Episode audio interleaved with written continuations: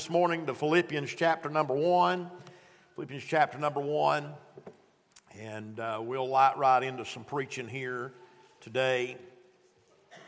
Ain't God good?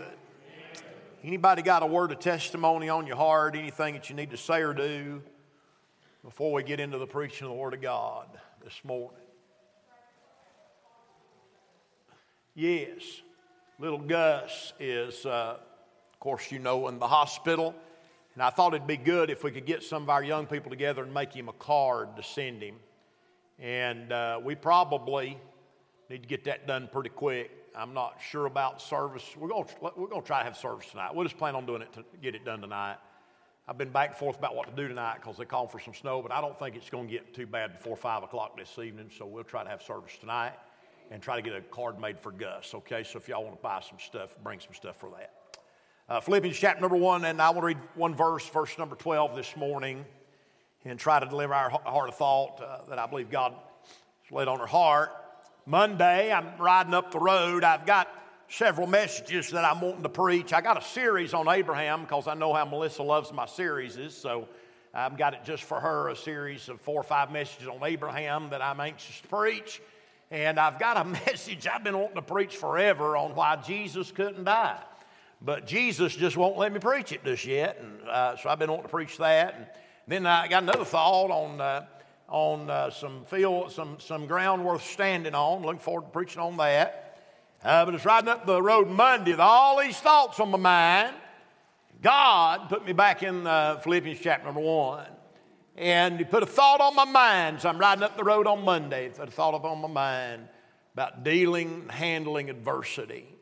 And, uh, and it wasn't very long into Tuesday, Wednesday, Thursday, I started realizing why God had laid this message on my heart. A great many of you have been in and around my office and on the phone with me this week facing trouble. Well, uh, that's life. Life's full of trouble. Man's born a few days and full of troubles. This old world's full of heartaches and we're full of troubles. But I'm glad that you and I, we live above the snake line and we are in that area of conquerors and more than conquerors through Him that loved us. And uh, so I'm glad while this world is full of trouble, I'm glad that Jesus had a plan. Amen. I'm glad the Word of God's got an answer. I love the book of Philippians. It's become maybe my favorite book of the Bible. I've probably preached more out of it in the last year or two uh, than any other book.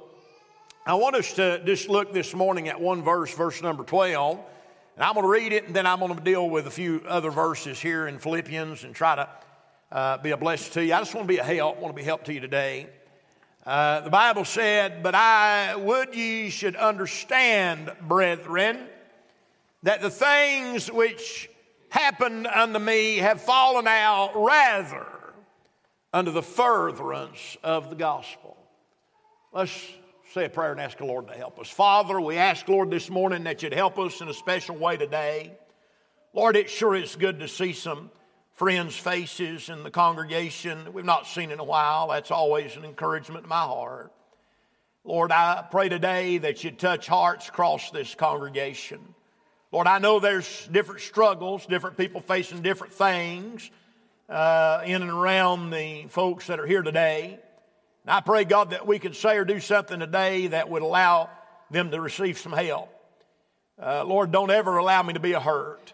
But God, I pray that you'd help me to be a help. Do that now as only you can in our midst, and we'll thank you for all that you do in Jesus' name. Amen and amen.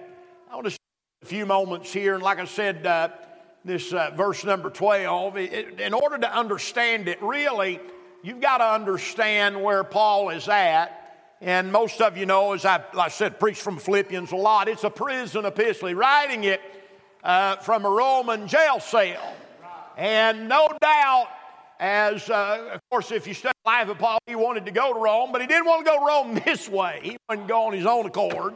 But instead, he went in handcuffs. And uh, he's there in Rome and he's in jail. And now, don't you know that a great many nights uh, the devil climbed up on uh, Paul's shoulder and said, Why, you're a failure and you're a miserable, low down, good for nothing jailbird. Uh, you, uh, you've really messed up, Paul. I tell you, you should have uh, not have followed God. You should have stayed to them Pharisees. You know that the flesh and the devil had uh, told him a lot of those things while he was down there in the jail cell, down at the lowest part of his life. But by the time he has wrote the book of Philippians, he is able to really give us a master class on how to overcome adversity. And uh, the fact is that adversity comes in everybody's life. If you're not in trouble this morning, then you ought to run a lap and say, Hallelujah, thank God, I've got it pretty good. But across this congregation today, view there's many people, probably the majority of you walked in this building this morning and you're facing a hard time. It maybe is a financial problem, maybe it's a physical problem, maybe it's a problem with your family. Uh, maybe you've had some sort of tragedy that has come into your life this week. Maybe some sort of heartache uh, seems to have overtaken you, and it's common unto man. It happens to everybody. Uh, life's tough, and you know, uh, we all face it. I began to think about adversity. I read where one man said, he said, I'll say this for adversity. People seem to be able to stand it, which is more than I can say for prosperity. And that's so true. You know, adversity, only by adversity do we get growth. It's only everything in nature, everything in the world only grows by adversity. Now, I want you to think about something this morning. Now, stay with me, and I'm going to get to three little simple thoughts. But I want, to think, I want you to think about something. If you want your muscles to grow, what do you do? You say, Well, I take steroids. No, no, no, no, no. If you want your muscles to grow, you go to the gym. What does those weights do? It puts your muscles under a pressure. It puts your muscles under adversity. And through and by that adversity, your muscles begin to grow. Probably everybody in here has heard the story of the butterfly and how that when that butterfly gets in that cocoon and uh, time comes, you know, and them cocoons will begin to shake. I remember a few years ago we were at Walt Disney World and there in Epcot Center they had a big butterfly pavilion and there in that box was those cocoons of butterflies that they were starting to shake. That meant those butterflies were trying to break out of that cocoon and fly. They said one time a man and a, his daughter they got some milkweed and had some uh, some some caterpillars and ended up with some cocoons. And one one afternoon that cocoon began to shake, and that little girl sorry for that butterfly, took an X-Acto knife and cut open that cocoon and allowed that butterfly to fall out, but the butterfly never would fly. All of the other butterflies flew off, but that butterfly that she cut out would not fly. They began to ask some biologists and different things about it, uh, and they said, Oh, that shaking is that butterfly uh, using its wings to try to get out of that cocoon, and it's what strengthens that butterfly to fly. And without that adversity, adversity, that butterfly will never fly. So everybody goes through adversity. There's purposes in it, there's a reason for it, and real spiritual growth only comes during hard times. Now, anybody want to volunteer for a hard time? Me neither. I like it smooth, don't you? That's how I like it. I like everything go the way I want it to go. But I'm telling you, as I look back over my life, how many of you would have to agree with me? It was the hard times where I learned the lessons that lasted. It was when I went through trouble that I came out on the other side a stronger and more able person. It's when I went through the hardness of life and learned to trust in God and learned when I didn't have anything else I could do but pray that prayer was all that I needed. It was during those times that I advanced my relationship with the Lord. It's during hard times, not during the smooth sailing. It's when the babies are laying in the hospital. That's when things get real with God. It's not when everything's going fine, it's when you don't have enough money in the bank account to pay the bills. That's when you get real with God. That's when you have them frank conversations. It's when you go to the doctor and somebody says cancer. That's when you go to talking to God in a very real, open, and frank way. Your heart opens up. You're busted on the inside. And that is when you start to grow as a Christian. You ought to look at troubles not as a setback, but as an opportunity for you to grow and get closer to the Lord. So I'll give you three things this morning, three problems right here. Number one, often in adversity, listen to me now Often in adversity, we have a seeing problem.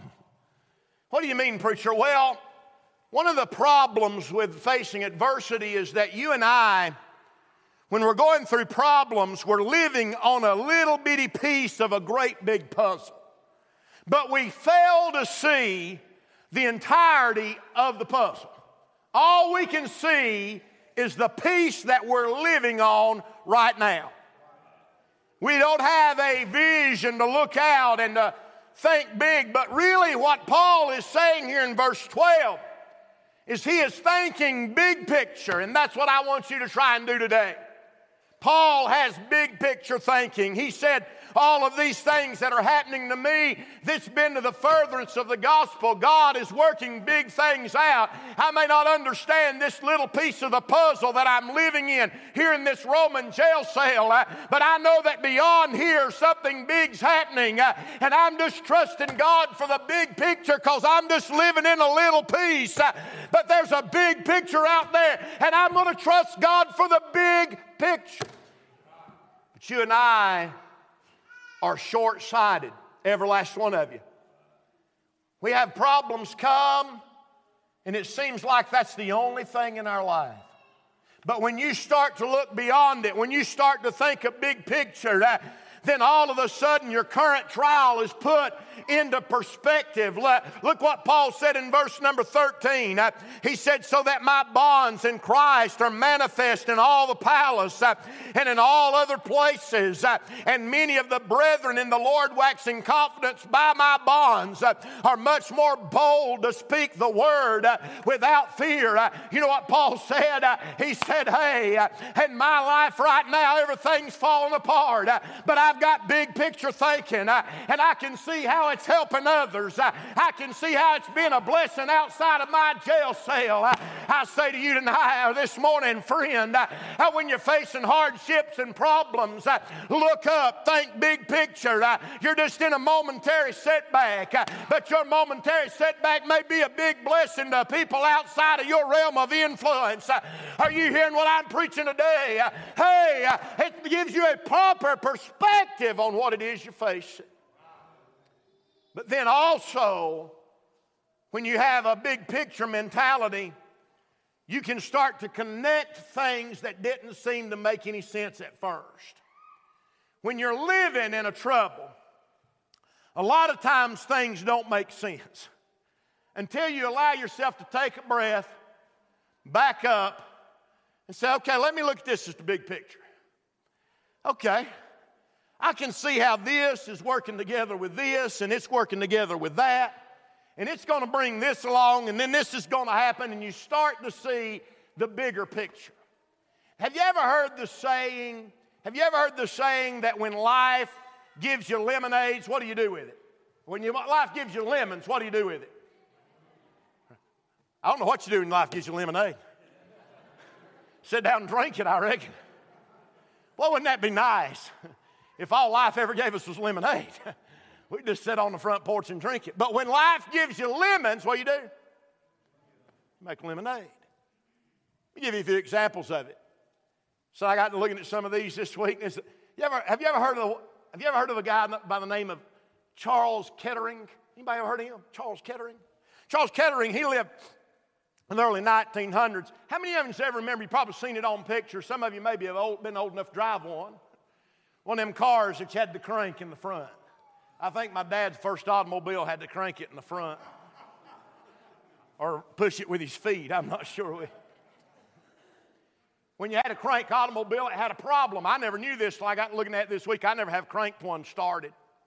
But they said them old cranked automobiles that what they'd do a lot of times they'd lurch and ended up injuring a lot of drivers trying to crank start an automobile. Well, Mr. Kettering, one day, he's crank starting his car and it lurched and it broke his arm. He thought to himself, if this is the way we're going to start cars, they're never going to catch on. And out of that broken arm, while he was laid up with that broken arm, you know what he did? He invented the electric starter. Changed everybody's life on this planet. The lemonade, or the lemon was the broken arm, the lemonade was the starter. Jacob Schick, you ever heard of him? Jacob Schick was a he was a gold prospector in Alaska. And he wanted to shave, but when it's 40 below zero and you pour the water in the pan, it freezes before you can get it on your face. So you know what he did? He invented the electric razor. you see, life had given him a lemon, but he made lemonade. Let me give you a couple more. In Enterprise, Alabama, if you ever go to Enterprise, Alabama, there in the center of town is the most unusual monument you've ever seen. It's a lady in white. It's right in the middle of the road, and she's holding up what appears to be a great big beetle. Strange monument if you've ever been through there in Enterprise, Alabama. That big old beetle actually is a boll weevil, a type of beetle. And there's a monument, it's the only one in the world that I know of, to a boll weevil in Enterprise, Alabama. Now, why in the world would Enterprise, Alabama have a monument to a boll weevil? Well, because uh, during the cotton boom, uh, everything ran on King Cotton, ups and downs through cotton. Everybody's livelihood in Enterprise, Alabama depended upon cotton. Uh, but then one year the boll weevil came through and ate every piece of cotton in Enterprise, Alabama, completely struck the farmers. Uh, they almost went broke. So the next year, you know what they did? They diversified. They planted corn, they planted tobacco, they planted anything but cotton. Uh, and because of that, when cotton uh, uh, fell through the floor, uh, Enterprise, Alabama was able to go on and be one of the greatest farming towns in all the country. And they liked what happened with that boll weevil so good, they give him a statue right in downtown. Uh, they said that old boll weevil did us a favor. Uh, he brought into our lives adversity uh, that we were able to overcome. Uh, think about how that Martin Luther wrote the Greek Bible while in prison, uh, how John Bunyan wrote Pilgrim's Progress while sitting in a jail cell. I'm just trying to give you a few examples of people uh, who adversity came in their life uh, and they made the most of it. Uh, a big portion of your songbook was written by Fanny Crosby, blind in both eyes. I'm just here to tell you, my friend, when adversity comes, it doesn't have to be the end. You've got to just be able to see what God is doing in your life. You ought to look at it and say, how can God use this for my good and His glory? Let me give you one more. Anybody in here boxing fan? Anybody like boxing? I love boxing. I grew up, I grew up Mike Tyson. Meanest man to ever put on gloves. I think pound for pound would have whooped any major league, any heavyweight champion that ever, I believe he'd have whooped Ali in two rounds. I mean, he's, he's a bad man. Back in the 1920s, there was a man by the name of Gene Tunney.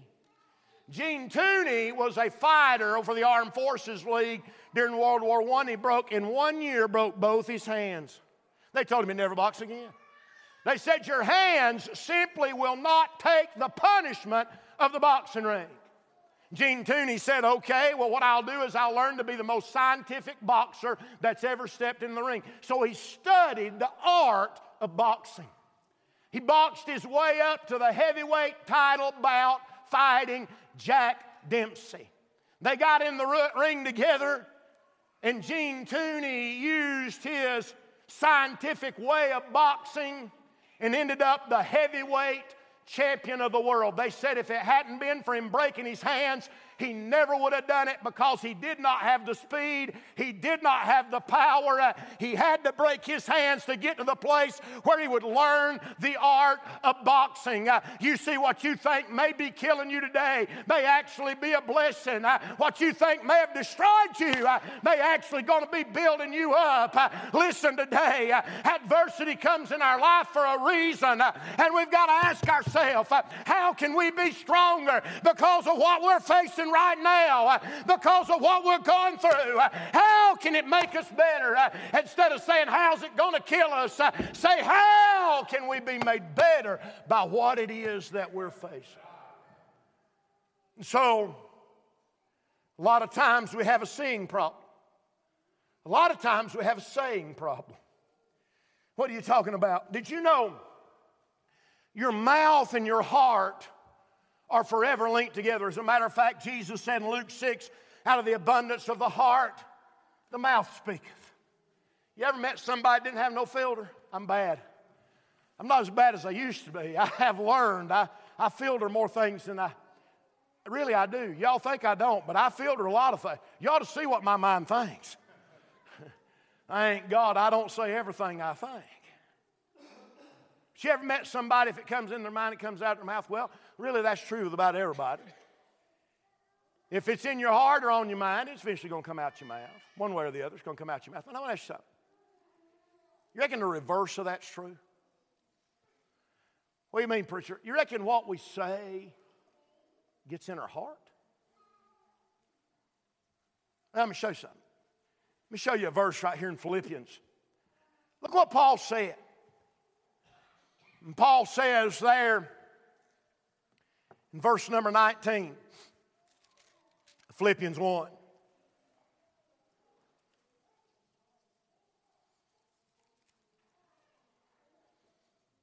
What he says.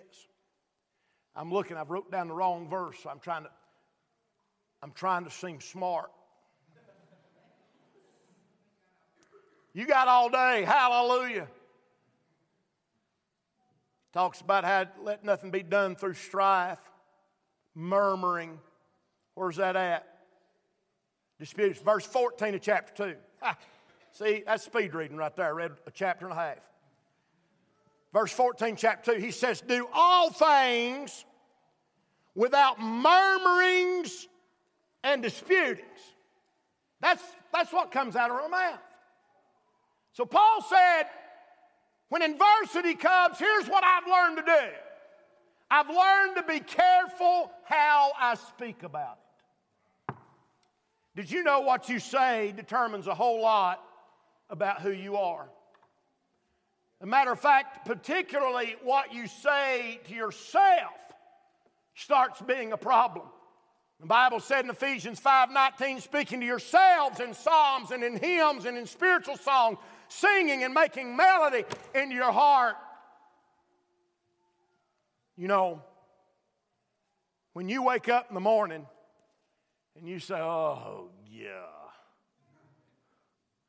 another day. The alarm clock goes off, and you're like, Really? I know this is going to be a terrible day. I just I just don't want to even get up. I want to lay in the bed. I don't want to go to work. I hate my job. I hate the people I work with. Oh, it sounds like my family's up. And I don't like them either. Today's terrible. Today's horrible. We're in a mess. This, you know what all that stuff starts being? It starts being a self fulfilling prophecy. Somebody nods your little head up and down. Then you start looking for the bad things. Oh, yeah. Then you start acting out the bad things.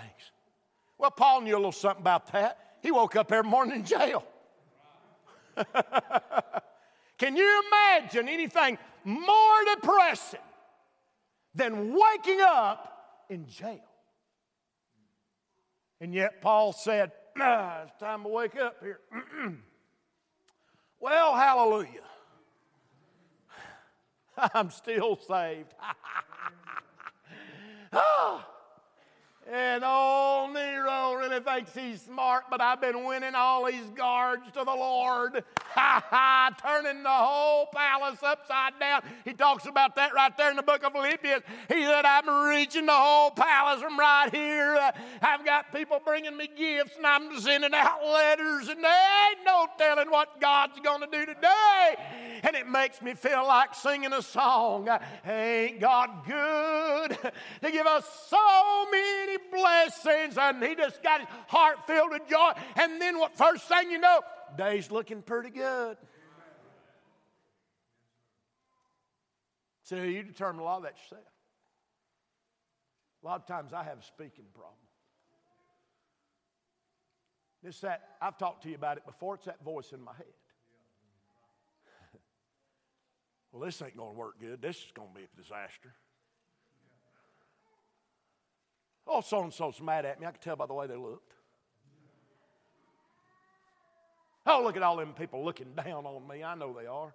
Look at them. Look at them. They ain't looking at me, but I know if they could look at me, they'd be looking down on me. ain't no doubt. I know what they're thinking. I know what everybody is thinking. I'm looking at this crowd and they're thinking, I wish the preacher would get done preaching. I got it's snowing outside and we going. Uh, don't he know that NFC championships not going to be on here after a while? It don't start till six o'clock or something. All right. Thinking, a saying problem. So a lot of times there's a seeing problem, then a lot of times there's a saying problem. But then let me give you this right here and I'm done. A lot of times there's a surrounding problem. You know what? Look what Paul said. Now, here's why I wanted to read verse 19. Look what he said. For I know, here's what Paul said he knew about this situation. For I know that this shall turn to my salvation. What is he talking about? He's already saved. He's not talking about salvation of the soul. He's talking about getting freed from prison, getting loosed from his problem. He said, I know. What did he say? I know. Say it with me. I know.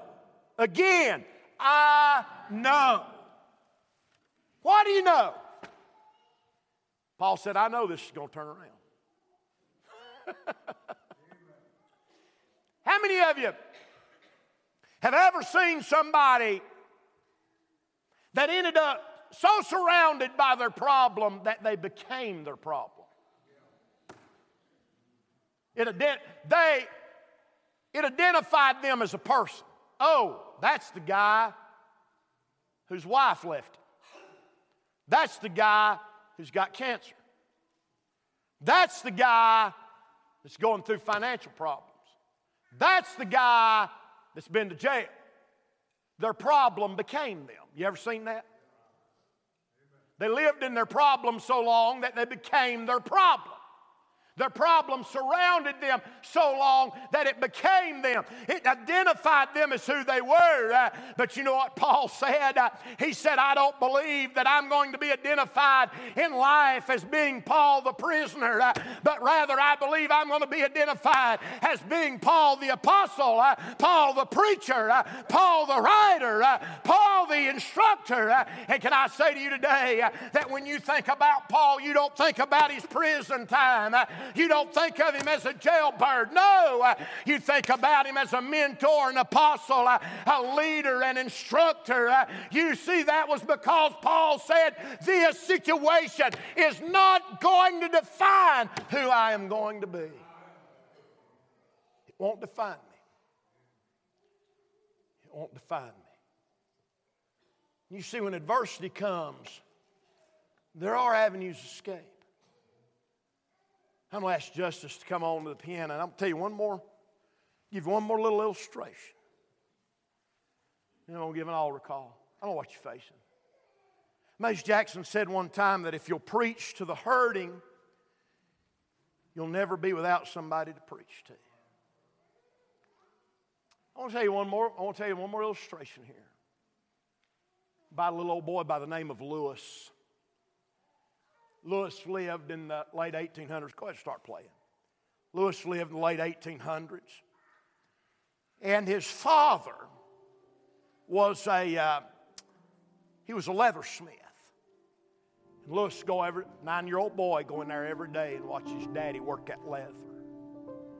Well, one day, uh, he asked his daddy, he said, I'd like to be a leathersmith. Could I work some leather?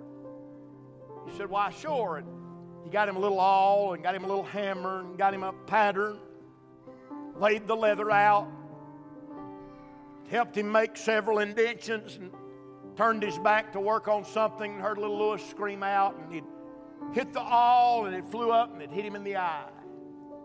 It put his eye out. That eye developed an infection and it eventually got his other eye completely blind. Nine years old.